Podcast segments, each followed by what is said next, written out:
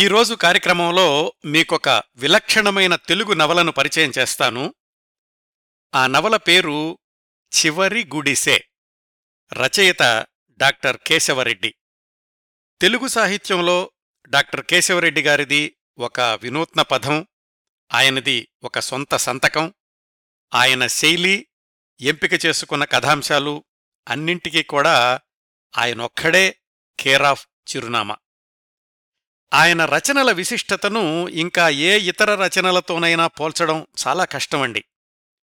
3 దశాబ్దాల పైబడిన రచనా జీవితంలో ఆయన వ్రాసినవి కేవలం 9 నవలలు మాత్రమే. ఒక రచయిత ప్రత్యేకత అనేది ఆయన వ్రాసిన రచనల సంఖ్యలో కాకుండా ఆయా రచనల్లోని నిబద్ధతను, నిజాయితీని, గాఢతను ప్రమాణాలుగా తీసుకుంటే ప్రత్యేక రచయితల వర్గంలోనే ప్రత్యేకత కలిగిన రచయిత డాక్టర్ కేశవరెడ్డి గారు. 1946లో జన్మించి 2015లో నిర్యాణం చెందిన డాక్టర్ కేశవరెడ్డి గారు వృత్తిరీత్యా వైద్యులు. నిజామాబాద్ డిచ్పల్లిలోని విక్టోరియా మెమోరియల్ ఆసుపత్రిలో దశాబ్దాలపాటు కుష్ఠురోగులకు సేవలందించారు. ఆయన వ్రాసిన అతడు అడవిని జయించాడు, మునెమ్మ ఈ 2 నవలల్ని లోగడ కార్యక్రమాల్లో పరిచయం చేశాను. వాటికి శ్రోతల నుంచి విశేషమైన స్పందన లభించింది. ఆ కోవకు చెందిందే చివరి గుడిసె నవల కూడా. దీన్ని విషాదాంత వచన కావ్యం అనడం కొంచెం సాహసం అవుతుందేమో కానీ నవల చదవడం ముగించాక చాలా రోజులు ఇందులోని పాత్రలు, సంఘటనలు సున్నితమైన పాఠకుడి మనసుని వెంటాడతాయి అనడంలో ఏమాత్రం అతిశయోక్తి లేదు. అతడు అడవిని జయించాడు, మునెమ్మ నవలల్లోలాగానే చివరి గుడిసెలో కూడా కథా ప్రవాహం ఒక గ్రాఫ్ లాగా సాగుతుందండి. మామూలుగా మొదలైన కథ పతాక సన్నివేశం వచ్చేసరికి బీభత్సరసం అల్లకల్లోలమైన సముద్రంలాగా ఉవ్వెత్తున ఎగుస్తుంది. మళ్లీ ముగింపు అన్నీ తుడిచిపెట్టేసిన తుఫాను తర్వాతి శ్మశాన నిశ్శబ్దంలాగా అనిపిస్తుంది. డాక్టర్ కేశవరెడ్డి గారి చాలా నవలల్లోలాగానే చివరి గుడిసె కథాంశం కూడా అగ్రవర్ణాల దోపిడీకి గురైన ఒక అట్టడుగు జాతి నిస్సహాయమైన ఆక్రందన, శూన్యంలో కలిసిపోయిన చివరి కేక. చివరి గుడిసె నవల కథాంశం కూడా అద్భుతమైన స్క్రీన్ప్లే రూపంలో కొనసాగుతుంది. మునెమ్మ నవల గురించిన కార్యక్రమంలో చెప్పాను. కేశవరెడ్డి గారి నవలల్ని ఎవరైనా సినిమాగా తీయాలనుకుంటే వేరే స్క్రీన్ప్లే, షార్ట్ డివిజన్ అవసరం లేదు, అన్నీ ఆయనే వ్రాసేశారు అని. ఈ వాక్యాలు చివరి గుడిసె నవలకు కూడా 100% సరిపోతాయి. చివరి గుడిసె కథలోకి వెళ్లబోయే ముందు కథ జరిగినటువంటి ప్రదేశం, కాలం, సమయం, పాత్రల నేపథ్యం తెలుసుకుందాం. మునెమ్మ కథలోలాగానే ఈ చివరి గుడిసె కథ జరిగినటువంటి ప్రదేశం చిత్తూరు జిల్లాలోని ఒంటిల్లు అనే ఊరు. సరిగ్గా చెప్పాలంటే ఆ ఊరికి బయట ఉన్న ఒక యానాది గుడిసె. కథ జరిగినటువంటి కాలం సుమారుగా 2వ ప్రపంచ యుద్ధ సమయం, 1942-45 అయ్యుండాలి. దీనికి కూడా రచయిత ఒక సూచన ఇస్తారు కథలో. జపాన్ దేశం వాళ్లు మన దేశం మీద యుద్ధం చేయడానికి వస్తారట అని. దాన్ని బట్టి తెలుస్తుంది ఈ కథ సుమారుగా 1942-45 ప్రాంతాల్లో జరిగుంటుంది అని. అక్కడ మొదలైనటువంటి కథలో కొంతసేపు 20 సంవత్సరాల క్రిందటి ఫ్లాష్ బ్యాక్ కూడా ఉంటుంది. అంటే మొత్తం మీద 1925-45 మధ్యలో జరిగినటువంటి కథ అనుకోవచ్చు. ఇంకా ఈ కథ జరిగినటువంటి సమయం విషయానికొస్తే ఈ నవల్లోని కథంతా కూడా కేవలం 24 గంటల వ్యవధిలో జరుగుతుంది. ఆ ఒకరోజులో సమయం ముందుకు జరగడాన్ని కూడా రచయిత సూర్యుడి ప్రయాణం పరంగా చెప్తారు. అంటే కథా ప్రారంభంలో ఇంకా సూర్యోదయం కానప్పటికీ తూర్పు ఆకాశం తేజోవంతమయ్యింది అని, కాస్త కథ జరిగాక సూర్యుడు తూర్పు కొండల మీద ప్రత్యక్షమయ్యాడు అని, మరికొంతసేపటికి సూర్యుడు తూర్పుకొండ అంచుకు జానెడెత్తున నిలబడి ఉన్నాడు అని, ఇంకాసేపటికి సూర్యుడు తూర్పుకొండలకు బారెడెత్తున నిలిచాడు, ప్రకాశిస్తున్నాడు అని, ఇలాగా రోజంతటిలోని వివిధ సమయాల్ని సూచనప్రాయంగా తెలియచేస్తారు రచయిత. చివర్లో పొద్దు గూట్లో పడింది అని, ఆ తర్వాత రాత్రి 2వ జాము జరిగింది అని, చిట్ట చివర్లో గుడిసె కప్పుకు ఉన్న కంతల ద్వారా ఉదయం ఎండ లోపలకు చొచ్చుకు వస్తోందని వ్రాస్తారు. ఈ వర్ణనలను బట్టి కథంతా కూడా ఒకరోజు తెల్లవారుజామునుంచి మర్నాడు పొద్దుటిదాకా జరుగుతుంది అని పాఠకుడికి స్పష్టంగా అర్థమవుతుంది. ఇంకా కథలోని ముఖ్య పాత్రల విషయానికొస్తే, కథలో ముఖ్యమైన పాత్ర ఒంటిల్లు ఊరి చివర గుడిసెలో ఉంటున్నటువంటి మన్నుగాడు అనే యానాది వృద్ధుడు. వయసు 50-60 సంవత్సరాలుండొచ్చు. అతడి కొడుకు చిన్నోడు, వయసు 20-22 సంవత్సరాలుంటుంది. వాళ్లకి త్రోవలో పరిచయమైన ఒక సంచారజీవి బైరాగి, అతడు కూడా 50-60 సంవత్సరాల వయసుండొచ్చు. ఈ తండ్రి కొడుకులిద్దరితో పాటుగా తిరిగేటటువంటి రాజీ అనే ఒక కుక్క. ఇట్లాగా ఈ ముగ్గురు మనుషులు, ఒక కుక్క.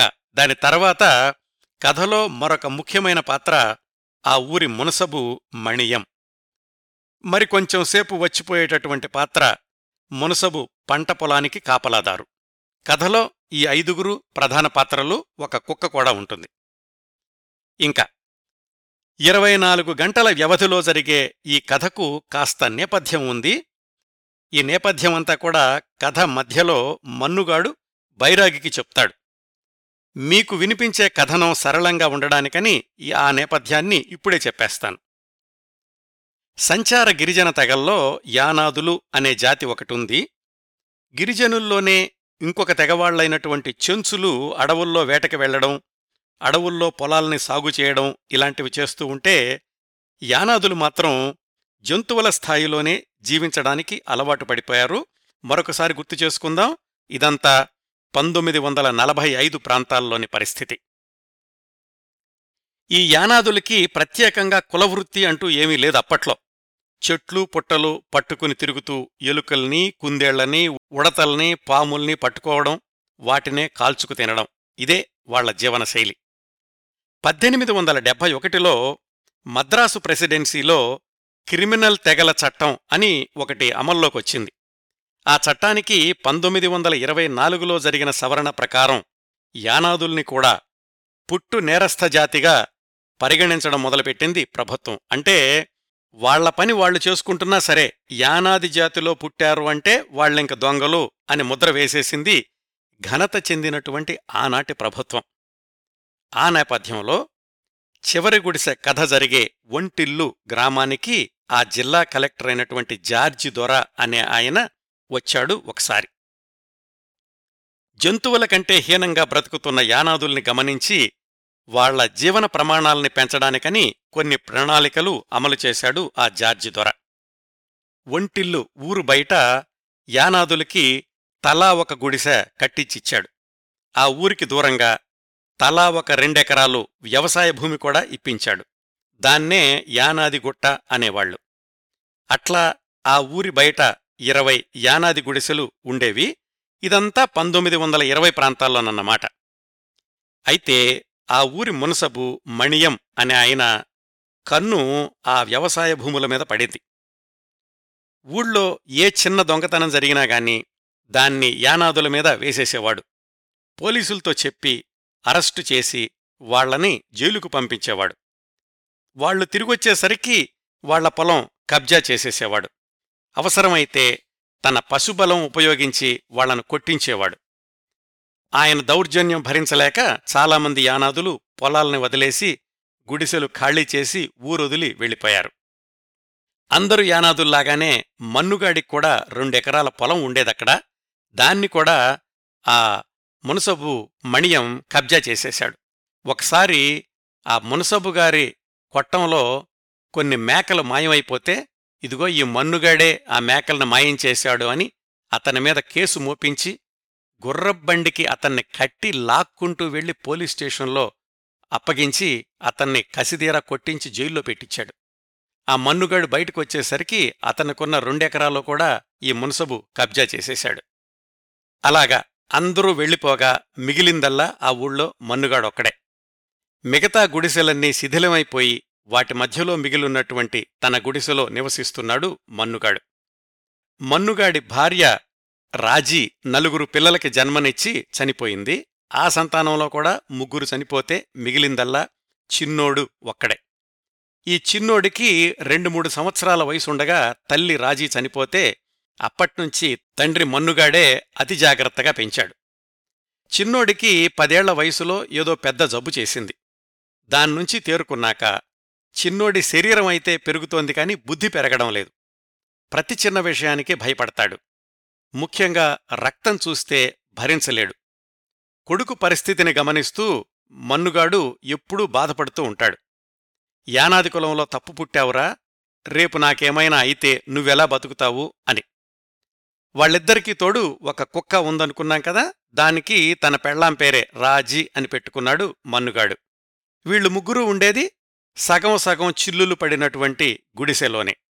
అది ఊరికి చివరగా ఉన్నటువంటి గుడిసె. అందరూ ఖాళీ చేసేసి వెళ్ళిపోగా మిగిలిన చివరి గుడిసె. ఇదండి కథా నేపథ్యం. ఇప్పుడు అసలు కథలోకి వెళదాం. ఎప్పట్లాగానే ఈ నవలను చదవడం కాకుండా శ్రోతలు వినేందుకు సులువుగా ఉండేలాగా నేరేట్ చేస్తాను. మధ్య మధ్యలో రచయిత కేశవరెడ్డి గారి శైలికి మచ్చు తునకలు అనదగిన సన్నివేశాలు కొన్నింటిని మాత్రం యథాతథంగా చదివి వినిపిస్తాను. ఇంకా ఒంటిల్లు ఊరి చివర ఉన్న ఆ గుడిసె దగ్గరకు, చివరికి మిగిలిన ఆ గుడిసె దగ్గరకు వెళదాం రండి. తెలతెలవారుతోంది. గుడిసెలో నేలమీద పడుకున్న మన్నుగాడు అప్పుడే కళ్ళు తెరిచాడు. కొడుకు చిన్నోడు పక్కనే నిద్రపోతున్నాడు చొంగగార్చుకుంటూ. గుడిసె బయట కుక్క అరుపులు విని బయటకొచ్చాడు మన్నుగాడు. గుడిసె పక్కనుంచి వెళుతున్న మట్టి రోడ్డు మీద బోలెడంతమంది సిపాయిలు కవాతు చేస్తూ వెళుతున్నారు. వాళ్ల వెనకాల మిలిటరీ ట్రక్కు కూడా ఉంది. ఆ వెంటనే లేచి వచ్చిన చిన్నోడు ఆ మిలిటరీ వాళ్లను చూసి భయపడుతూ గుడిసెలోకెళ్ళి నక్కి కూర్చున్నాడు. వాళ్లేం చెయ్యర్రా అని తండ్రి చెప్పినా వినకుండా గజగజ వణికిపోతున్నాడు. మన్నుగాడు కొడుకును కోప్పడ్డాడు, విసుక్కున్నాడు. ఇంత పిరికివాడివైతే ఎలాగురా అని. కొడుకు పిరికితనానికి విసుక్కుని ఒక దెబ్బ కూడా వెయ్యిపోయాడు. అప్పుడు దోవకొచ్చాడు చిన్నోడు. ఆ చిన్నోణ్ణి తీసుకుని ఉడతలు పట్టడానికి బయలుదేరాడు మన్నుగాడు. కుక్క రాజీ కూడా వాళ్లను వెంబడించింది. ఒక చెట్టు దగ్గర ఆగాడు మన్నుగాడు. చెట్టు మీద ఉడతలు కనిపించాయి. చెట్టు కింద చుట్టూరా కొయ్య ముక్కలు పాతి వల కట్టమన్నాడు కొడుకుని. చిన్నోడు ఆ పని చేస్తూ ఉండగా మన్నుగాడు చెట్టెక్కి కొమ్మలు ఊపాడు. ఉడతలు కిందపడి వలలోకి రాగానే వాటిని అదిమి పెట్టమని చిన్నోడికి చెప్పాడు. 2 ఉడతలు వల్లో పడ్డాయి. కాని చిన్నోడు సరిగ్గా పట్టుకోలేకపోయాడు. ఒకటి తప్పించుకుపోయింది, రెండోదాన్ని ఆ కుక్క నోటితో కరుచుకొచ్చింది. ఉడతను వదిలేశాడని ఇంత పిరికి పందయేమిట్రా అని కొడుకుని కొట్టాడు మన్నుగాడు. చిన్నోడు ఏడవడం మొదలెట్టాడు. ఈ 2 సన్నివేశాలతోటి 2 అధ్యాయాలు ముగిశాయి. 3వ అధ్యాయం మొదట్లోనే దూరాన్నుంచి ఆ కాలిబాట మీద ఒక బైరాగి నడుస్తూ వచ్చాడు. అతడెలా ఉన్నాడంటే పుస్తకంలో ఉన్న వర్ణన చదువుతాను. అతడు కాషాయ బట్టలను, మెడలో రుద్రాక్షమాలను ధరించి ఉన్నాడు. నుదుట ఎరుపు తెలుపు రంగులలో నామం ఉన్నది. తెల్లటి బవిరిగడ్డం ఎదను కప్పుతున్నది. అతని ఎడమభుజం నుండి జోలె వ్రేలాడుతున్నది. కుడిచేతులో తంబుర ఉన్నది. అట్లా వచ్చాడండి బైరాగి ఈ మన్నుగాడు చిన్నోడు ఉన్నటువంటి చెట్టు దగ్గరికి. ఈ పాత్రని రచయిత సాధారణంగా ప్రవేశపెడతారు కానీ కథ చిట్ట చివర్లో అత్యంత కీలకమైన పాత్ర పోషిస్తాడు ఈ బైరాగి. అలా వచ్చినటువంటి బైరాగి ఆ చెట్టు మొదట్లో కూర్చున్నాడు. వాళ్ళిద్దరితోటి మాటలు కలిపాడు. ఒకళ్ళనొకళ్ళు పరిచయం చేసుకున్నారు. తను అరవదేశం నుంచి వస్తున్నానని, 30 ఏళ్లుగా ఇలాగే ఇల్లు వదిలేసి సంచార జీవితం గడుపుతున్నానని చెప్పాడు బైరాగి. మన్నుగాడు తన గురించి చెప్పుకున్నాక కొడుకుని పరిచయం చేస్తూ, నా కొడుకు సామి, చెప్పుకుంటే సిగ్గుచేటు, 20 ఏండ్లు దాటినాయి, నన్ను కూసోపట్టి సాకాల్సినోడు నా మెడకు గుదిబండ మాదిరిగా తయారైనాడు అన్నాడు. అదేంటి కుర్రాడు బలంగా దృఢంగా ఉన్నాడు కదా, పిరికివాడంటావేమిటి అని అడిగాడు బైరాగి. చిన్నప్పుడు జ్వరం రావడం, బుద్ధి పెరగడం అనేది ఆగిపోవడం వివరంగా చెప్పాడు మన్నుగాడు. కుందేలు, పాము ఇలాంటి వాటిని పట్టుకున్నప్పుడు వాటి రక్తం చూసి కళ్ళు మూసుకుంటాడు, గజగజ వణికిపోతాడు, జ్వరం వస్తుంది కూడా అని చెప్పాడు మన్నుగాడు. ఆ మాటకు బైరాగి, కుందేలు నెత్తురు చూస్తేనే ఇలా చేసినోడు రేపు మనిషి నెత్తురు చూస్తే ఇంకేం చేసునో అన్నాడు. ఈ మాట చాలా బలంగా చివర్లో జరగబోయే ఒక పరిణామాన్ని దృష్టిలో పెట్టుకుని వ్రాశారు రచయిత. నిజంగానే మనిషి రక్తం చూసి చిన్నోడు చిట్ట చివర్లో ఏం చేశాడో కథ చివర్లో తెలుస్తుంది. అప్పుడు మళ్ళీ ఒకసారి వెనక్కొచ్చి ఈ రచయిత వ్రాసినటువంటి ఈ వాక్యాన్ని చదివితే ఆయన ఎంత సునిశితంగా ఆలోచించి కథను అల్లుకున్నారో అర్థమవుతుంది. బైరాగి బెదురుగొడ్డులాగా చూస్తున్న చిన్నోడికి ధైర్యం చెప్పాలని చూశాడు.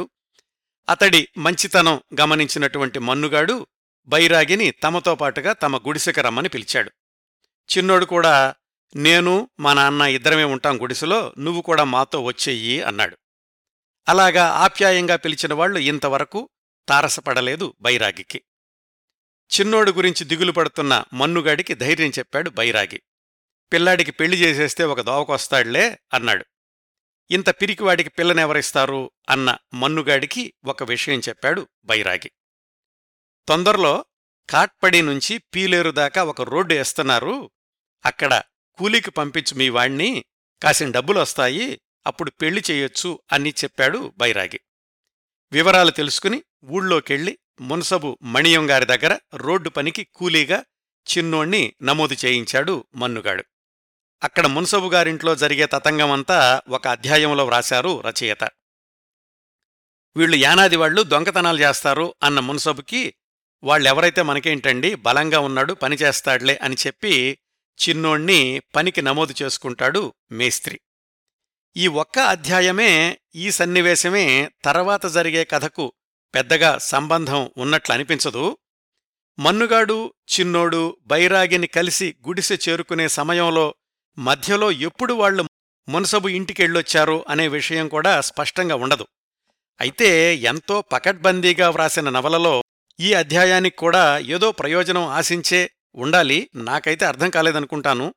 అదలా ఉంచి మళ్ళీ కథలోకొస్తే, ఆ ముగ్గురూ కలిసి చివరి గుడిసె దగ్గరకు వచ్చారు. బైరాగి తన జోలే తంబూరా పక్కన పెట్టి గుడిసె ఎదురుగా ఉన్న చింత చెట్టు కింద నడుం వాల్చాడు. సమయం మధ్యాహ్నం దాటి సాయంకాలం కావస్తోంది. బైరాగి దగ్గర కూర్చుని మాట్లాడుతున్న మన్నుగాడు తన గత చరిత్రంతా చెప్పాడు. అదుగో అదే నేను ఉపోద్ఘాతంలో చెప్పింది. ఆ సందర్భంలో మన్నుగాడు మున్సబు మణియం గురించి బైరాగికి చెప్పిన ఒక విషయం ఆ తర్వాత జరగబోయే సంఘటనలకి సూచనగా అనిపిస్తుంది. అదేంటంటే, ఈ మణియంగాడు యానాదోళ్లంతా దొంగలని ముద్రేసినాడు సామి, మేమంతా బందిపోటు దొంగలమని ముద్రేసినాడు, దొంగబుద్ధులు మాకు పుటకలనుంచే వస్తాయని గవర్నమెంటోళ్ల పుస్తకాల్లో కూడా రాయించినాడు సామి, ఊర్లో ఏవి దొంగతనం జరిగినా దాన్ని మామీదే వేసేటోడు, ఇళ్లల్లో సొత్తుగాని కళ్లల్లో ధాన్యంగాని దొంగతనం జరిగిందంటే మణిగాడు అంటే మణియం అన్నమాట, ఫలానా యానాదోణ్ణి ఏడ్చకరండి అనేటోడు, తలారుడొచ్చి ఆ యానాదోణ్ణి ఏడ్చకపోయి కచేరీకాడ రాతి స్తంభానికి కట్టేసేటోడు, చింతబరికలు తీసుకుని రాత్రి పగలు కొట్టి కొట్టి ఒళ్ళంతా నంజర నంజర చేసేటోళ్ళు, చీటికి మట్లికి ఇట్లా జరగతా ఉంటే ఈ బాధపడలేక సగం మంది యానాదోళ్లు భూమిను గుడిసును వదిలిపెట్టేసి అడవుల్లోకి కొండల్లోకి పారిపోయినారు. ఈ సంభాషణ జాగ్రత్తగా గుర్తుపెట్టుకుందాం. దీని ప్రాధాన్యత చివర్లో పతాక సన్నివేశంలో కనిపిస్తుంది. ఏది? దొంగతనం మోపి ఈ మణియం అనే మున్సబు యానాదుల్ని కొడతాడు అనేటటువంటి అంశం. వీళ్ళిలాగా చివరి గుడిసె ముందు మాట్లాడుకుంటూ ఉండగా దూరంగా బాటమీద గుర్రం వైపు వెళుతున్న పెద్ద మనిషిని చూపించి వాడే మా ఊరి మణిగాడు అని మున్సబు మణియంని చూపించాడు మన్నుగాడు బైరాగికి. సమయం సాయంకాలం అవుతోంది. ఇప్పటికీ 9 అధ్యాయాలు, నవలలో సగభాగం పూర్తయింది. ఇంతవరకు కథంతా మన్నుగాడు చిన్నోడు బైరాగి కుక్క వీళ్లతోటి తక్కువ సన్నివేశాలతో ఎక్కువ సంభాషణలతో సాగినట్లుగా అనిపిస్తుంది. ఇక్కడ్నుంచి కథలో అసలైన మలుపుకి దారితీసే సంఘటనలు వస్తాయి. కథని ఈ గుడిసె దగ్గర కాస్త ఆపి దూరంగా యానాదిగుట్ట దగ్గర, అంటే ఎప్పుడో మణియం కబ్జా చేసిన 40 ఎకరాల పొలం దగ్గర కొనసాగిస్తారు రచయిత. ఆ పొలం దగ్గర ఏం జరుగుతోందంటే, మున్సబు మణియం స్వారీ చేస్తున్న గుర్రం ఏటి కవతల ఉన్న యానాదిగుట్ట పొలం దగ్గర ఆగింది. ఆ ఎకరాలన్నింటిలో వరిపంట కోతకొచ్చి కంకుల భారానికి వరికర్రలు వంగుతున్నాయి. ఆ పొలాలకి కాపలా ఉన్న జీతగాణ్ణి పలకరించాడు మణియం. పొలంలో ఎలుకలు పంటని పాడు చేస్తున్నాయని, వరికంకులు తెంచుకుపోతున్నాయని, మందు పెట్టినా ఫలితం లేకపోతోందని ఫిర్యాదు చేశాడు ఆ జీతగాడు. ఇంకో విషయం కూడా చెప్పాడు జీతగాడు. దూరంగా ఉన్న తడకల సుబ్బారెడ్డి పొలంలో దొంగలు పడి పంట కోసుకుపోయారు అని. మన పొలంలో దొంగతనం చేసే దమ్ములెవరకున్నాయిలేరా అన్నాడు మణియం. ఇక్కడ జీతగాడితో రెండు విషయాలు చెప్పించారు రచయిత, ఎలుకల గురించి, దొంగతనం గురించి. ఈ రెండు విషయాలే కథలో పతాక సన్నివేశానికి కీలకం. ఎలాగో కొద్ది నిమిషాల్లో తెలుస్తుంది. కథలో ముందుకెళదాం. తొందరగా కోత కోయిద్దామంటే కూలీలు దొరకడం లేదు, అందరూ రోడ్డు పనులకెళ్తున్నారు. ఇప్పుడు అత్యవసరంగా చేయాల్సింది ఎలుకల బారినుంచి పంటను కాపాడుకోవడం. యానాది మన్నుగాడికి ఎలుకలు పట్టడంలో అనుభవం ఉంది కదా, నేను వాడికి చెప్తాన్లే, నువ్వు మాత్రం జాగ్రత్తగా కాపలా కాస్తుండు అని జీతగాడికి చెప్పి మణియం మన్నుగాడి గుడిసె దగ్గరికి వెళ్ళాడు. అప్పటికి పొద్దు గూట్లో పడింది. డాక్టర్ కేశవరెడ్డి గారి శైలి కెమెరా షాట్ డివిజన్లా ఉంటుందని చెప్పాను కదా. ఈ మునసబు మణియం మన్నుగాడి గుడిసె దగ్గరకు వచ్చినప్పుడు దృశ్యాన్ని రచయిత ఎలా చెప్తారో చూడండి. మన్నుగాడు అక్కడక్కడా చిరిగిపోయి ఉన్న వలను బాగుచేస్తున్నాడు. వల ఒక చివర చింత చెట్టు కొమ్మకు ముడివేసి ఉంది, రెండవ కొనను చేత్తో పట్టుకుని చిన్నోడు నిల్చుని ఉన్నాడు. చూడండి, ఇది చదువుతుంటే మన కళ్ల ముందు ఆ దృశ్యం సాక్షాత్కరిస్తుంది. ఇంకా ఏం చెప్తారంటే, తను చెబుతున్నది అకస్మాత్తుగా ఆపేసి మన్నుగాడు వల రంధ్రాల గుండా బాటవైపు చూడసాగాడు. అంటే కెమెరా ఆ వల రంధ్రాల నుంచి చూస్తోందన్నమాట. మట్టి బాట మీద దుమ్ము లేపుకుంటూ గుర్రం వస్తుండడం కనిపిస్తున్నది. మోకాలెత్తున లేచిన ఆ ధూళి మేఘం సైతం కావిరంగును సంతరించుకున్నది. గాలి వీచడం ఆగిపోయి ఉండడం వల్ల ధూళిమేఘం మెల్లగా భూపతనమవుతున్నది. అంటే పైకి లేచినటువంటి ఆ దుమ్ము నేలమీదకి పడిపోతోంది, గాలి లేదు కాబట్టి. బాటమీద గుడిసె సమీపాన గుర్రం తన పరుగును ఆపింది. అక్కడ మలుపు తిరిగి నడుస్తూ గుడిసెవైపుగా రాసాగింది. మన్నుగాడు తను చేస్తున్న పనిని ఆపేశాడు. అతడు బైరాగి ఒకరినొకరు చూసుకున్నారు. చిన్నోడు వాళ్ళిద్దరినీ మార్చి మార్చి చూడసాగాడు. చూడండి, కెమెరా ఒకళ్ల మీద నుంచి ఇంకొకళ్ల వైపుకు వెళుతోందన్నమాట. గుర్రం మెల్లగా వచ్చి మన్నుగాని దాపున ఆగింది. దూరాన తచ్చాడుతున్న రాజీ అంటే కుక్క పరుగున వచ్చి యజమాని కాళ్ల వద్ద నిలబడింది. ఇదండి కేశవరెడ్డి గారు పుస్తకంలో వ్రాసింది. ఇప్పుడు మళ్ళీ మన కథనంలోకి వెళదాం. అలా వచ్చి ఆగినటువంటి మణియం మన్నుగాడికి తనొచ్చిన పని చెప్పాడు. రాత్రికెళ్ళి పొలంలో ఎలుకల్ని చంపాలి అని. దానికోసమని మన్నుగాడి దగ్గర ఒక విధానం ఉంది. మట్టికుండలో ఊకపోసి మంటపెట్టి ఊదితే పొగొస్తుంది. దాన్ని ఎలుక కన్నం మీద బోర్లించితే ఆ పొగంతా లోపలికెళ్ళి లోపలున్న ఎలుకలు చచ్చిపోతాయి. ఆ పొగ ఊదడానికి ఊపిరితిత్తుల్లో బలం ఉండాలి, చాలా దమ్ము కావాలి. సరే దొరా, అలాగే చేస్తాను, కష్టం చూసి డబ్బులివ్వండి అన్నాడు మన్నుగాడు. ఇంకా డబ్బులేంట్రా, చచ్చిన ఎలుకల్ని తింటావు కదా, అది చాలదా అన్నాడు మణియం. మన్నుగాడు బతిమాలిన మీదట ఎలుకకు ఒక ఖానీ చొప్పున ఇస్తానన్నాడు మణియం. చంపిన ఎలుక తోకల్ని కత్తిరించి తెస్తాను, వాటిని లెక్కబెట్టి డబ్బులివ్వండి అన్నాడు మన్నుగాడు. సరేనని ఒప్పుకున్నటువంటి మణియం వెంటనే పొలానికెళ్లమన్నాడు యానాది మన్నుగాణ్ణి. మన్నుగాడు కొడుకు చిన్నోడు కలిసి కావలసిన సరంజామా అంతా తీసుకుని యానాదిగుట్ట పొలాల వైపు నడుస్తున్నారు. అప్పటికి పొద్దుపోయి చాలాసేపయింది. చంద్రుడు ఉదయించాడు. వెన్నెల వెలుగులో తండ్రి కొడుకులు ఇద్దరూ ఏట్లో దిగి సన్నగా ప్రవహిస్తున్న నీటిని దాటుకుని ఇసకమీద నడిచి అవతలిగట్టు ఎక్కారు. పొలాల దగ్గరికెళ్లగానే జీతగాడు కనిపించాడు. మన్నుగాడు ఎందుకొచ్చాడో జీతగాడికి తెలుసు కాబట్టి వాళ్ళిద్దరికీ ఎలుక బొరియల్ని చూపించాడు జీతగాడు.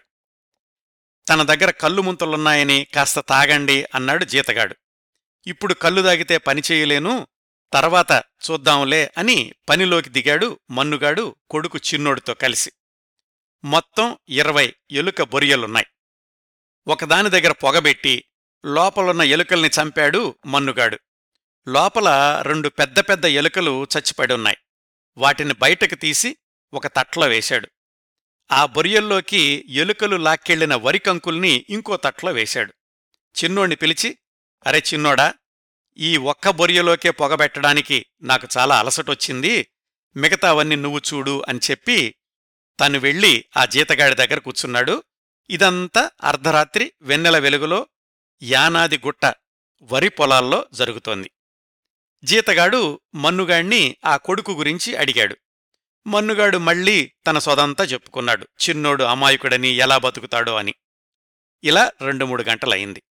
సగం రాత్రి దాటింది. చిన్నోడు 2 తట్టల్ని మోసుకుంటూ వచ్చాడు. మొత్తం అన్ని బొరియల్లోని ఎలుకల్ని చంపేశానని చెప్పాడు. 1 తట్ట నిండా ఎలకలు, ఇంకో తట్ట నిండా వడ్లు. 2 వారాల దాకా అన్నానికి కూరకు తరుగులేదు అనుకున్నారు వాళ్ళిద్దరూ. జీతగాడు తన దగ్గరున్న కళ్ళు ముంత ఒకటి వాళ్లకిచ్చాడు. అవన్నీ మోసుకుని చివరి గుడిసె దగ్గరకొచ్చేశారు మన్నుగాడు, చిన్నోడు. అప్పటికి రాత్రి 2వ జాము గడిచింది. వాళ్ళొచ్చేసరికి బైరాగి ఆరు బయట చాపమీద పడుకుని ఆకాశంలోని నక్షత్రాలకేసి చూస్తున్నాడు. తండ్రి కొడుకుల్ని చూసి లేచి కూర్చున్నాడు. వాళ్ళు చెప్పారు, ఎలుకలు వడ్లు మస్తుగా దొరికాయి, కళ్ళు దుత్త కూడా తెచ్చాము, ఇక్కడ పండగ చేసుకుందాము అని. ఆ తెల్లవారుజామున వెన్నెల్లో ముగ్గురూ కలిసి విందుకి ఏర్పాట్లు ప్రారంభించారు. చిన్నోడు వడ్లని రోట్లో వేసి దంచి ఆ బియ్యాన్ని కడిగి పొయ్యిమీద పెట్టాడు. మన్నుగాడు ఒక్కొక్క ఎలుకని తట్టలోంచి తీసి వాటి తోకల్ని కత్తిరించి పక్కన పెట్టాడు. అవన్నీ లెక్కజెప్పి మునసబుగారికివ్వాలి కదా, అందుకని.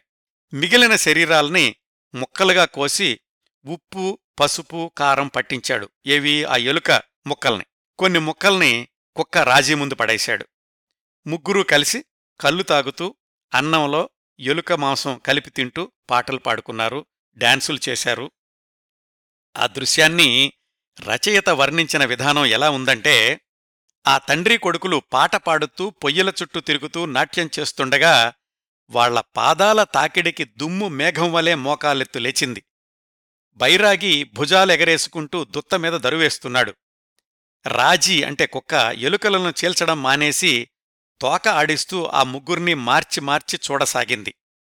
మేఘరహితమైన ఆకాశం చింతచెట్టు కింద సందడి చేస్తున్న వాళ్ల మనసుల వలె నిర్మలంగా ఉన్నది.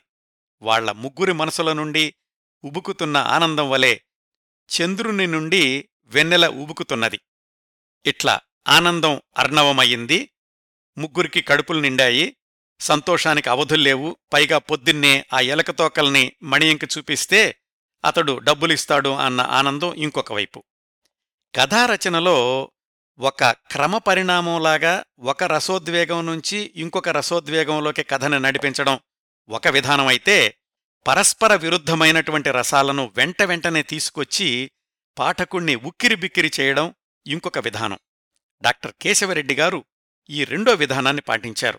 అంటే అంతవరకు అంతులేని ఆనందంలో మునిగి ఉన్నటువంటి మన్నుగాడు, చిన్నోడు, బైరాగి వీళ్ల ముగ్గుర్ని అస్సలు ఊహించలేని బీభత్సరసంలోకి తోసేసి తన ప్రత్యేకమైన శైలిని నిరూపించుకున్నారు. ఎలాగంటే, వీళ్ళు ముగ్గురూ ఇక్కడ చివరి గుడిసె దగ్గర పండగ చేసుకుంటుండగా మనం ఒకసారి మళ్లీ ఆ యానాదిగుట్ట పొలాల దగ్గరికెళ్దాం. మన్నుగాడు, చిన్నోడు ఎలుకల్ని పట్టడం అయిపోయి వెళ్ళిపోయాక జీతగాడు మరికొంత కళ్ళు తాగి పడుకున్నాడు, నిద్రపోయాడు.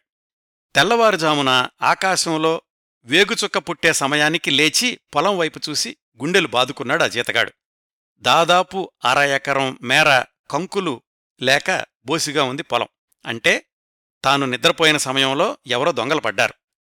ఇంకా ఆగలేక భయపడిపోయి వెంటనే పరుగుబెట్టి ఊళ్ళోకి వెళ్ళాడు. మణియం దొరింటికి వెళ్ళి ఆ తెల్లవారుజామునే నిద్రలేపి పొలంలో దొంగతనం సంగతి చెప్పాడు. దొర అగ్గిమీద గుగ్గిలం అయ్యాడు. మన్నుగాడు, చిన్నోడు వెళ్ళాక ఆ దొంగతనం జరిగిందని తెలుసుకుని దానికి వాళ్లే కారణం అనే నిర్ణయానికొచ్చాడు ఆ మణియం దొర. అంతే, గుర్రం ఎక్కి పరుగులు పెట్టించాడు. గుర్రం వెన్నెల్లో తన కాలి గిట్టలతో మట్టిని రేపుతూ మలుపులు తిరుగుతూ వీధి వెంబడి పరుగులు తీస్తూ ఊరి చివర గుడిసె దగ్గర ఆగింది. అంతకుముందుదాకా తాగి తిని పాటలు పాడుకుని ఆడుకుని అలసిపోయినటువంటి మన్నుగాడు, చిన్నోడు, బైరాగి గుడిసె బయట వెన్నెల్లో పడుకునున్నారు. వాళ్ల కాళ్ల దగ్గర కుక్క రాజీ ముడుచుకుని పడుకునుంది. ఇదండి ఇక్కడ్నుంచి పాఠకుణ్ణి ఉక్కిరి బిక్కిరి చేసే బీభత్స దృశ్యం మొదలవు కాబోతోంది. గుడిసె ముందర ఆగినటువంటి గుర్రాన్ని చూసి కుక్క మురిగింది. అది విని ముగ్గురూ లేచి కూర్చున్నారు. మణియాన్ని చూసి ఇంత తెల్లవారుజామునొచ్చారేంటి దొరా అన్నాడు మన్నుగాడు. గుర్రం దిగాడు దొర. ముందుగా కుక్కను కట్టేయమన్నాడు. ఏం తెలియనట్లుగా అడుగుతావేంట్రా, రాత్రి ఎలుకలు పట్టే నెపంతోటి పొలానికెళ్ళి 1/2 ఎకరం కంకులు కోసి దొంగతనం చేసింది నువ్వే కదా అని గర్జించాడు మణియం. లేదు దొరా, ఎలుకలు పట్టడం అయిపోగానే వచ్చేసి ఈ గుడిసె దగ్గరే ఉన్నాము, మాకే పాపం తెలీదు అని మన్నుగాడు చెప్పబోయాడు. నువ్వు కాకపోతే ఇంకో 10 మందిని తీసుకొచ్చి ఆ దొంగతనం చేయించుంటావు, లేదంటే నువ్వొచ్చేసి వాళ్లని చేయమని చెప్పుంటావు, వాళ్ళెవరో చెప్పు అని మన్నుగాణ్ణి ఏం చేస్తున్నాడంటే ఆ మణియం దొర. ఇక్కడ్నుంచి కథలోని భావోద్వేగం ప్రతిబింబించాలంటే కొన్ని పారాగ్రాఫులు చదివి వినిపించాల్సిందే. నాకేం తెలీదు అన్న మన్నుగాడితోటి దొర అన్న మాటలు ఎలా ఉన్నాయంటే, యానాదోడు చేసే పనులన్నీ సొంత చేతులతో చెయ్యడు, ముంగిసను ఎగదోలి పామును సంపిస్తాడు, కుక్కను ఎగదోలి కుందేలును సంపిస్తాడు, ఇట్లాంటి ఇద్దెలు పెట్టుకుని బతకమనే బ్రహ్మదేవుడు నీ నొష్టం రాసి ఉండాడు, రాత్రి చేసిన పని కూడా అట్టానే చేసినావు, నువ్వు గుడిసె ముందర పడుకుని యానాదోలను రప్పించి 1/2 ఎకరా వరి పైరును శుభ్రం చేయించినావు, వాళ్ళని ఎక్కడ నుండి పిలిపిస్తివి, ఏ అడవుల్లో నుండి పిలిపిస్తివి, ఏ కొండల్లో నుంచి పిలిపిస్తివి అన్నాడు మణియం. భయంచేత దుఃఖంచేత మన్నుగాడు కొయ్యిబారిపోయి నేలచూపులు చూస్తూ నిల్చున్నాడు. మణియం, నువ్వు చెప్పవురా, నువ్వు చెప్పవు, నీకు పెట్టాల్సిన 4 నీకు పెట్టేదాకా నువ్వు చెప్పవు అని ఎడమచేయి విసిరి మన్నుగాడి జుట్టు పట్టుకుని వంచి వాడి వీపుమీద కుడిచేతి పిడికిలితో బలంగా గుద్దాడు. మన్నుగాడు 4 ఇసుక నోటిలోకి పోయేలాగా బోర్లపడ్డాడు. మన్నుగాడు బోర్లా పడగానే చిన్నోడు గావుకేక పెట్టి బైరాగిని గట్టిగా కౌగిలించుకుని, తాతా నాకు భయంగా ఉంది భయంగా ఉంది అంటుంటే, బైరాగి ఆ చిన్నోణ్ణి గుడిసె వెనక్కి తీసుకెళ్లి అక్కడొక కాకర పాదుంటే ఆ పాదులో దాక్కోమని చెప్పి మళ్లీ గుడిసె ముందుకొచ్చాడు బైరాగి. అప్పటికేం జరుగుతోందంటే, మణియం చేతిలో బారెడు పడవు ముంజేతి లావుకర్రా ఉన్నది. ఆ కర్రతో అతడు ఇసుక మీద పడి ఉన్న మన్నుగాడిని బాదుతున్నాడు. ఇంకొన్ని వాక్యాలు కూడా ఈ పుస్తకంలో నుంచి యథాతథంగా చదువుతాను. మణియం చేతిలో బారెడు పడవు ముంజేతి లావుకర్రా ఉన్నది. ఆ కర్రతో అతడు ఇసుక మీద పడి ఉన్న మన్నుగాడిని బాదుతున్నాడు. అతడు ఇసుక మీద నుండి లేవడానికి ప్రయత్నిస్తున్నాడు. అవిరామంగా పడుతున్న దెబ్బల వర్షం మూలాన అతని ప్రయత్నాలు వృధా అవుతున్నాయి. అతడు నేలమీద నుండి జానెడెత్తు పైకి లేవబోతున్నాడు.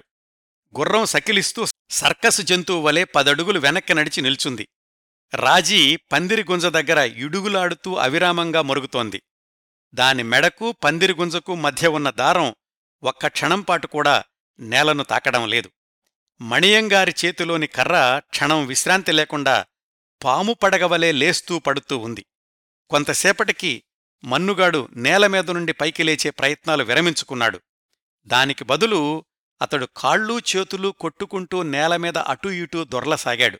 చూడండి, ఆ దృశ్యమంతా కూడా మన కళ్ల ముందు కనిపిస్తుంది. కాని మణియంగారి ముఖం క్రౌర్యాన్ని వెలిగక్కడం విరమించలేదు. అతని చేతిలో ఉన్న కర్ర నేలమీద దొర్లుతున్న శరీరాన్ని తాకడంలో ఉరవడి తగ్గలేదు. కర్ర ఢీకొన్న చోట్లను చేతులతో కప్పుకుంటూ గావుకేకలు పెడుతూ మన్నుగాడు నేలమీద దొర్లుతున్నాడు. ఒక దెబ్బ బలంగా ఆయువుపట్టులో తగలడంతో మన్నుగాని అరుపులు అకస్మాత్తుగా ఆగిపోయాయి. అతని శరీరం నిశ్చలనమైపోయింది. మణియం బాదడం ఆపి నిశ్చలంగా పడి ఉన్న శరీరాన్ని పళ్ళు కరుచుకుంటూ కాసేపు చూసి కర్రను చలనరహితంగా ఉన్న శరీరం మీదకు విసిరికొట్టాడు. తర్వాత చెమట తుడుచుకుని, వీడి కొడికేడి, ఏడకపోయినాడో మొద్దోడు అని అరిచాడు. బైరాగి గబగబా ముందుకొచ్చి వాడు పారిపోయినాడు అని అబద్ధం చెప్పాడు. నువ్వెవర్రా అన్నాడు. నేను బైరాగినండి, ఇవాళ్లే ఈ గుడిసుకొచ్చాను అన్నాడు. సరే, అయితే కాసేపటి వరకు ఈ మన్నుగాడిని చూస్తూ ఉండు, వాడి తెలివొచ్చాక ఎవరితో దొంగతనం చేయించాడో ఆ విషయం నాకు చెప్పాలి అని మరొకసారి గుర్తు చెయ్యని గుర్రం ఎక్కి వెళ్ళిపోయాడు. అట్లా మణియం వెళ్ళాక బైరాగి మన్నుగాణ్ణి తట్టిలేపాడు. మొహం మీద కాస్త నీళ్లు జల్లాడు. కాస్త తెలివొచ్చిన మన్నుగాడు, పిలగోడు భద్రంగా ఉండాడా అని అడిగాడు. అంత బాధలోనూ చావు గుమ్మం దగ్గర నుంచుని కూడా కొడుకు క్షేమం గురించి విచారించాడు మన్నుగాడు. వాణ్ణి దాచిపెట్టానులే అని చెప్పాడు బైరాగి. ఇంక నేను బతుకుతానన్న నమ్మకం లేదు, వాణ్ణి తీసుకురామాకు, నా ఒంటిమీద రక్తం చూస్తే భరించలేడు, నేను చచ్చిపోయాక వాడితో నా గొంతమీద మన్ను వేయించి ఆ తర్వాత వాణ్ణి నువ్వే జాగ్రత్తగా చూసుకో అని చెప్పాడు మన్నుగాడు బైరాగితోటి. నన్ను తీసుకెళ్లి గుడిసెలోపల పడుకోబెట్టు సామి, చచ్చిపోతే గుడిసెలోపలే చచ్చిపోవాలి అన్నటువంటి మన్నుగాడి మాటల్ని మన్నించి బైరాగి అతణ్ణి గుడిసెలోపలికి చేర్చాడు. ఊళ్ళోకి వెళ్లి వైద్యుణ్ణి పిలుచుకొస్తాను అన్నాడు బైరాగి. వద్దు, వైద్యుడొచ్చినా ఉపయోగం ఉండదు, ఈ గాయాల మంట తగ్గడానికి కానుగ మండలు తెచ్చి వాటిమీద పడుకోబెట్టు చాలు, ఒళ్ళు చలబడుతుంది అన్నాడు మన్నుగాడు. అతని మాటలు మన్నించి బైరాగి కత్తి దారం తీసుకుని కానుగ మండల కోసమని బయలుదేరాడు. వెనకాల దొడ్లో కాకరపదల్లో దాక్కునున్నాడు గదా చిన్నోడు, వాణ్ణి కూడా వెంట తీసుకుని డొంకదోవన బయలుదేరారు కానుక చెట్ల కోసం. కుక్క రాజీ ఆ గుడిసె దగ్గరే ఉండిపోయింది, దాన్ని కట్టేశారు గదా, మన్నుగాణ్ణి చూసి ఏకధాటిగా అరుస్తోంది. బైరాగి చిన్నోడు కాస్త దూరం వెళ్లగానే వెనకాల కుక్క రాజీ పరిగెత్తుకొచ్చింది. జాగ్రత్తగా గమనిస్తే తెలిసింది అది తాడుని కొరికేసి తెంచుకుని వచ్చింది అని. ముగ్గురూ కూడా ఏటి ఒడ్డుకు చేరుకునేసరికి తెల్లవారిపోయింది, సూర్యుడొచ్చేశాడు. ఏటిగట్టుమీద కానుగ చెట్లున్నాయి.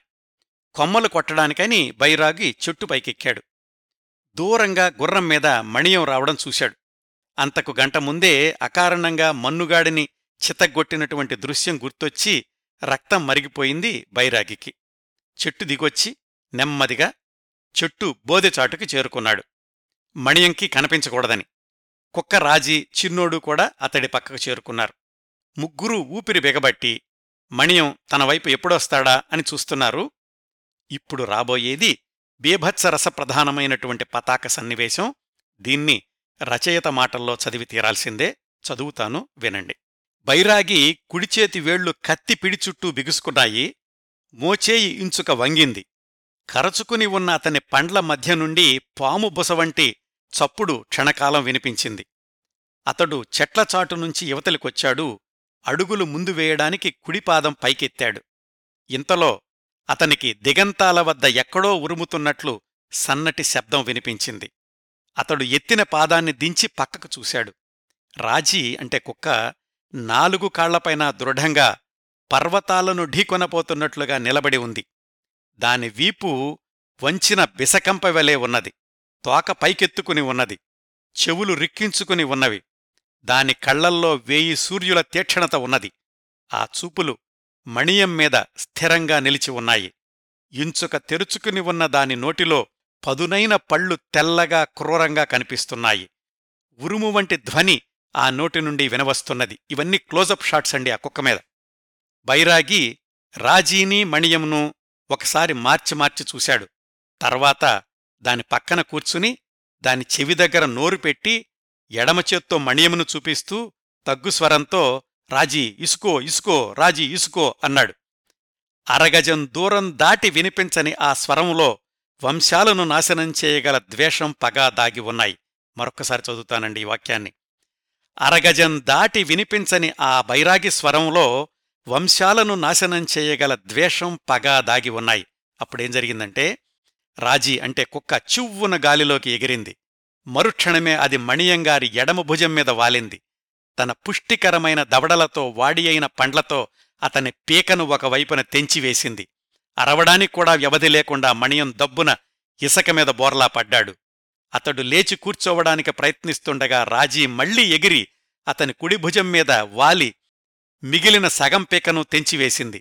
పీక పూర్తిగా తెగిపోవడంతో అతని కంఠం నుండి శబ్దానికి బదులు గాలి నెత్తురు కలిసి నురగరూపంలో చిమ్ముకు రాసాగింది. అతడు నిశ్శబ్దంగా వెనకకు తూలి వెల్లికలా పడ్డాడు.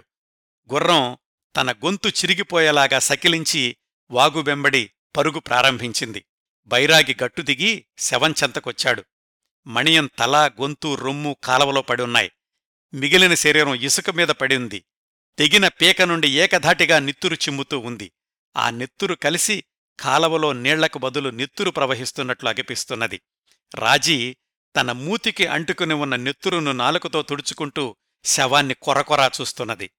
శవానికి అవతలివైపున రాజీ, యువతలివైపున బైరాగి నిలబడి ఉండగా సూర్యబింబం మేఘాలను చీల్చుకుని బయటకొచ్చింది. తను మాటువేసి వేటాడిన జంతువును చీల్చి చెండాడి తృప్తిగా భుజించిన పులి పొదలో నుండి బయటకు వచ్చినట్టు సూర్యుడు మబ్బుల చాటు నుండి పైకి వచ్చాడు. సూర్యకిరణాల తాకిడికి కాలువలో పారుతున్న నీళ్లు మరింత ఎర్రగా కనపడసాగాయి. సన్నగా వీస్తున్న గాలిపాటుకు కాలువ వెంబడి ఉన్న రెల్లు పొదలు, ఏటుకు యువతలిగట్టం ఉన్న కానుక చెట్లు, అవతలిగట్టం ఉన్న వరిపొలం నిశ్శబ్దంగా కదులుతున్నాయి. ఎర్రటి నీటి ప్రవాహం చేస్తున్న సవడి తప్ప వాతావరణమంతా భయంకరమైన నిశ్శబ్దంతో నిండి ఉంది.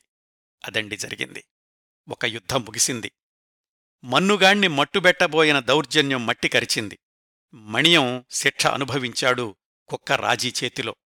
ఇదంతా చూస్తున్న చిన్నోడు ఆ రక్తప్రవాహాన్ని చూసి వణికిపోయాడు. బైరాగి సముదాయించబోయినాగాని వినకుండా పారిపోవడం మొదలెట్టాడు. బైరాగి కూడా అతని వెనకాల పడ్డాడు. ఆ బైరాగేమో వృద్ధుడు, చిన్నోడితో పాటుగా పరిగెత్తలేకపోతున్నాడు. పిచ్చి వేగంతో బైరాగికి అందకుండా పరిగెత్తాడు చిన్నోడు. వెనకాల మరికొంత తక్కువ వేగంతో పరిగెత్తుతున్నాడు బైరాగి.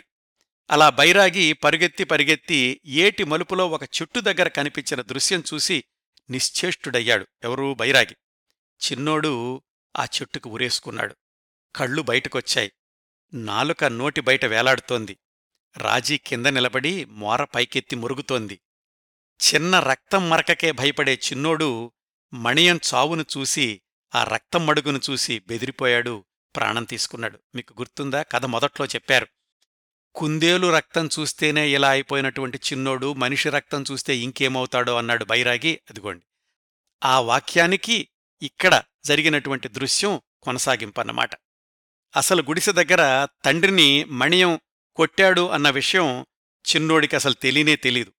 ఇదొక భీతావహమైనటువంటి దృశ్యం. మునెమ్మ నవల్లో కూడా పతాక సన్నివేశం ఇలాగే ఉంటుంది కదండి. బైరాగి నీరసంగా కుక్కను తీసుకుని గుడిసె దగ్గరకొచ్చాడు. మన్నుగాడు చావు బతుకుల మధ్యన మూలుగుతున్నాడు. బైరాగి రుద్ధమైనటువంటి కంఠంతో, అంతా అయిపోయిందన్నా, మన పిల్లగాడికి లేడన్నా అన్నాడు. ఆ మాట విన్న మన్నుగాడి కొనప్రాణం కూడా ఆగిపోయింది. అతడి కళ్ళు నిశ్చలంగా, నిర్జీవంగా, గుడిసె కప్పులోని రంధ్రాల గుండా రాత్రి వెలిగి అదృశ్యమైపోయిన నక్షత్రాలను చూస్తున్నాయి. చివరి గుడిసె అధ్యాయం సమాప్తమైంది. దొర దౌర్జన్యానికి మన్నుగాడు బలయ్యాడు. దొరని చంపేసి కుక్క ప్రతీకారం తీర్చుకుంది. రక్తం మడుకుకి భయపడి చిన్నాడు ఊరేసుకున్నాడు. భయానక వాతావరణం నిశ్శబ్దంలోకి నిద్రపోయింది. ఒక్కరోజు, కేవలం ఒక్కరోజు మాత్రమే వాళ్లతో ఉన్న బైరాగి మళ్లీ రైల్లో దేశ సంచారానికి వెళ్ళిపోయాడు. యజమాని లేని గుడిసె దగ్గర రాజీ అప్పుడప్పుడు వచ్చి మోర పైకెత్తి హృదయ విదారకంగా అరుస్తూ ఉండేది. కొద్ది నెలలకి శ్రావణమాసంలోని భారీ వర్షాలకి ఆ చివరి గుడిసె గోడలు నాని అది పూర్తిగా కూలిపోయింది. మొండిగోడల మధ్య జిల్లేడు మొక్కలు మొలిచాయి. అంతే, నవల ముగిసిందండి. ఇంత బీభత్సాన్ని చదివిన మనోనేత్రం ముందు చూసినటువంటి పాఠకుడి మనసు బరువెక్కుతుంది, మోగబోతుంది. ఇదండి డాక్టర్ కేశవరెడ్డి గారి నవల చివరి గుడిసె. నిజానికి ఈ నవలలోని ఆత్మను అర్థం చేసుకోవడానికి నవలను పూర్తిగా కేశవరెడ్డి గారు వ్రాసిన శైలిలోనే చదవాలి. నేను చెప్పింది మామూలు నా మాటల్లో. నవలను పూర్తిగా చదవండి. నవలలోని అన్ని రసాలను మీకు మీరుగా ఆస్వాదించండి. హృదయం బరువెక్కితే మణియం లాంటి దౌర్జన్యకారుల గురించి, యానాది మన్నుగాడి లాంటి అమాయకుల గురించి ఆలోచన చెయ్యండి. డాక్టర్ కేశవరెడ్డి గారి నవలలు చదివాక అనిపిస్తుంది, ఎందుకు వీటిని ఎవరూ చలనచిత్రంగా నిర్మించలేదు అని. అతి తక్కువ బడ్జెట్లో అద్భుతమైన సినిమా అవుతుంది చివరి గుడిసె. స్క్రీన్ప్లే, షార్ట్ డివిజన్ అన్నీ కూడా రచయిత ఇచ్చేశారు. కావలసిందల్లా ధైర్యంగల నిర్మాతలు, అభిరుచిగల దర్శకులు. చూద్దాం ఎవరైనా ముందుకొస్తారేమో. ఒకటి రెండు ఆసక్తికరమైన విషయాలు ఈ చివరి గుడిసె గురించి. ఇది 3 భాషల్లోకి అనువాదం అయ్యిందండి.